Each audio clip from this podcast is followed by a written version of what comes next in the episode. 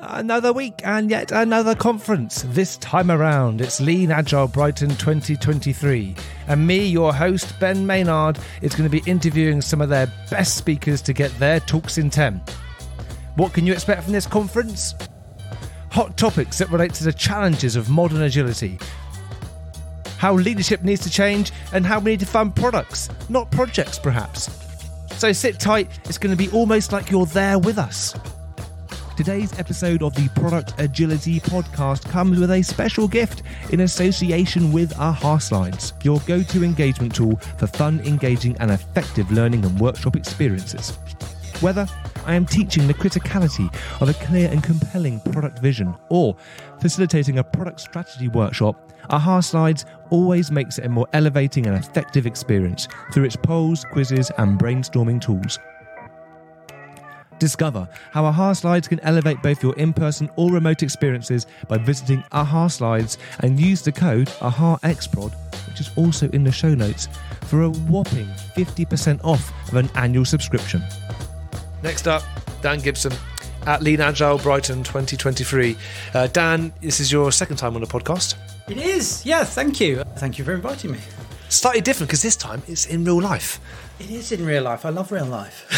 yeah, like before it wasn't. Before it was avatars. I know. And your talk I really enjoyed. Some interesting little mm. nuggets in there as went along as you went along, and we'll Yeah. I'll pick out some of those as we go. fantastic, But if yeah. you could give the audience an introduction, uh, a briefly to yourself and also to your your talk, and then we'll take it from there. Yep, I'm in brief. Dan Gibson, head of consultancy for Ad Agility. My talk was basically called Fund Products Start an Evolution. And what it's doing is really looking at how funding actually inhibits agility in a lot of large organizations. And basically, we go into detail about why that is. And then we give the alternative ways that you could fund products or value streams or whatever you want to fund. And what we look at, and this is particularly pertinent to the talk, is little pushes you can give an organization because when you're talking about money and investment, people are very reluctant to change. So these are gentle pushes that can help take everybody with you on the journey in the organization. So that's essentially the nature of it. So these gentle pushes of which you speak, what are these gentle pushes? There's a number of gentle pushes. So the first one really is um, I don't think you're ever going to win the battle against the inadequacies of annual funding and annual budgeting within your organization. So the first nudge is about actually hijacking that process and using it to fund long lived teams. And then that becomes a stable base to do the other nudges. No, nudge two is about moving away, trying to move away from the iron triangle, which around a lot of this budgeting stuff is based. It's give me some detail about what you're going to deliver and then deliver it. And we give some options to move away from that. Nudge three is about closing the loop on terms of the stuff you're promising to deliver. How do we give prominence to things like business metrics so that you can actually prove you're going in the right direction? And how can you actually, which is quite difficult to do, which is uh, satisfy your financial masters, which actually is actually easier with some of the methods that we talked about.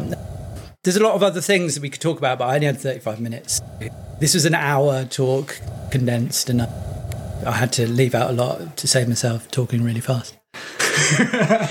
So you you prioritized what you were going to cover. Yeah. How did you make those decisions? Yeah, I think the really basic things that I think you've got to put in to actually achieve the, the, goals here. And the goals are really moving to a funding model. And it's like I said in the talk, I don't think we got a bunch of agilists in the room and, and said, "Look, map out our ideal funding model. Yeah, I don't think they'd agree. But actually, I think everybody can agree on some values, which is you know, measure success by value, fund long lived teams, fund the whole product life cycle, not just a short sighted pro- project. And there's one other which I forget because my head's all spinning at the moment. But uh, what underpins this all is, and I keep mentioning this all throughout the talk, is minimum viable bureaucracy.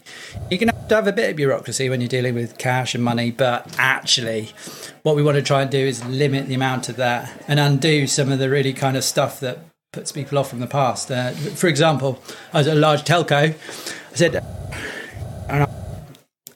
I was positioned with looking into the financial aspects of funding projects, and I said, "How do you fund projects here?" And they handed me a document, it was hundred pages long, and it was utter garbage. And it's like, how do we get away from that to something that's simpler, leaner, and doesn't just put people off and make people leave? This is one thing I find really interesting is that when like, with projects and trying to use projects to control and monitor Yeah. complex work Yes. is this amazing. I can't think of it as a systems thinking archetype for this. It Yeah. probably is, but it's this amazing thing where it just grows itself. It's, it, it feeds itself. So you end up. And excuse me, I'm just going to close the door. You can probably hear in the background they're just starting up again, so I'm just going to close the door. You, know, you try and control the work, which isn't really predictable, by Yeah. trying to say how you're going to get from A to B, and then and stuff goes wrong along the way, Yeah. and then that leads to more promises or broken promises and then more bureaucracy, and then people think it's a failure in the bureaucracy or the planning, so they add more onto it, Yes. and it just keeps growing and growing, costing more and more, and they get so obsessed with just trying to get the stuff out, they don't ignoring all the waste or the bureaucracy that's been added, and the cost Yeah. it comes with that. And I think this is what small product companies I've seen worked with they begin to become less the product gets less valuable because they add all this crap around the delivery because they're trying to manage things like a product project rather than taking a product view Yeah, I, I think were you there when I was talking about the Jim Collins references and the minimum viable bureaucracy?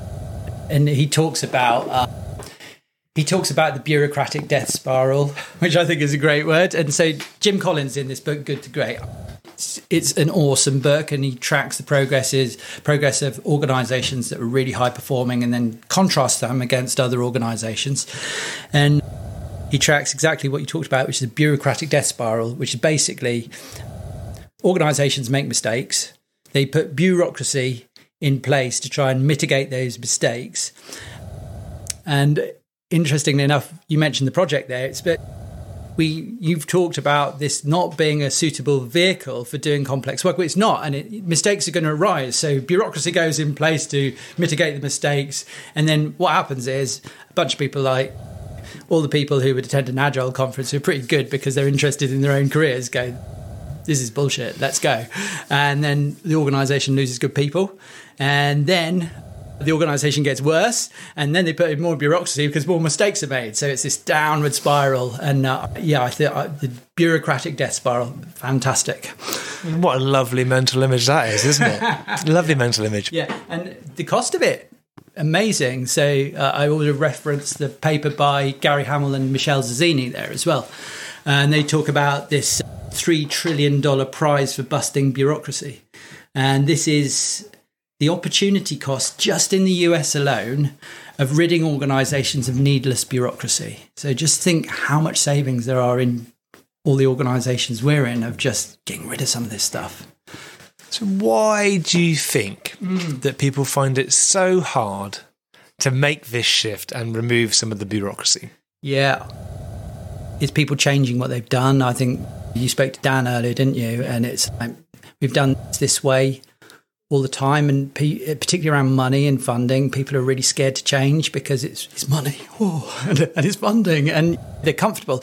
The other thing, the other reason organizations don't change is because obviously uh, the people, the gatekeepers of these processes and the arbiters of these processes, they don't feel the pain actually. For them, actually, it's employment. And for them, it's safety. And they think it's working. And they think when it doesn't work, it's they think it's because people aren't following the process. So their impetus to change isn't that great. And so it does need a bit of a seismic shift in an organization to actually change some of this stuff. And I think it's going to be it's going to be like the big social changes that happen in in the world it's going to be a generational thing as the younger generation will implicitly understand that projects are a poor vehicle for this stuff. They are going to understand complexity. I don't think a lot of the older generation i guess i'm part of the older generation but the ones who don't keep learning i don't think they appreciate that necessarily. There's and the thing to do is if you want to make change, you've actually got to get them on your side and include them on your team. So somebody asked me about just out in the when we when we were talking over coffee just then. They said, "What do you do about finance being a blocker?" And there's one of the things. In retrospect, it's probably the most one of the most important things. It's if you want to get finance to go on the journey with you, you've got to include them in the change team. If you want to, if you want to change funding, get them in your agile center of excellence, your LACE, or whatever you call it, and then they understand what you're trying to do. They appreciate that you're understanding them, and they're actually tasked with being on a change program now. So they're going to have to implement some changes, right? And all this thing, it's about personal relationships, really, isn't it? Any change work, it's about actually getting to know the people and them being your friend rather than the enemy, right? Reminds me of a conversation with Shelby about tents and pissing. We had a conversation earlier. But you can listen to the episode when it comes out, Dan. Well, thank you very much for sharing that with us. Uh, LinkedIn, great place to find you. Your company, Ad Agility, where can people find out more information about that and yeah. perhaps you or your talk? Sure. Adagility.com.